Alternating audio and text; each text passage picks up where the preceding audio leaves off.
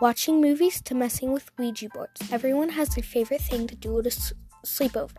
That's why every week at Sleepy Time Talk, me and one of my friends will talk about our favorite things to do at sleepovers.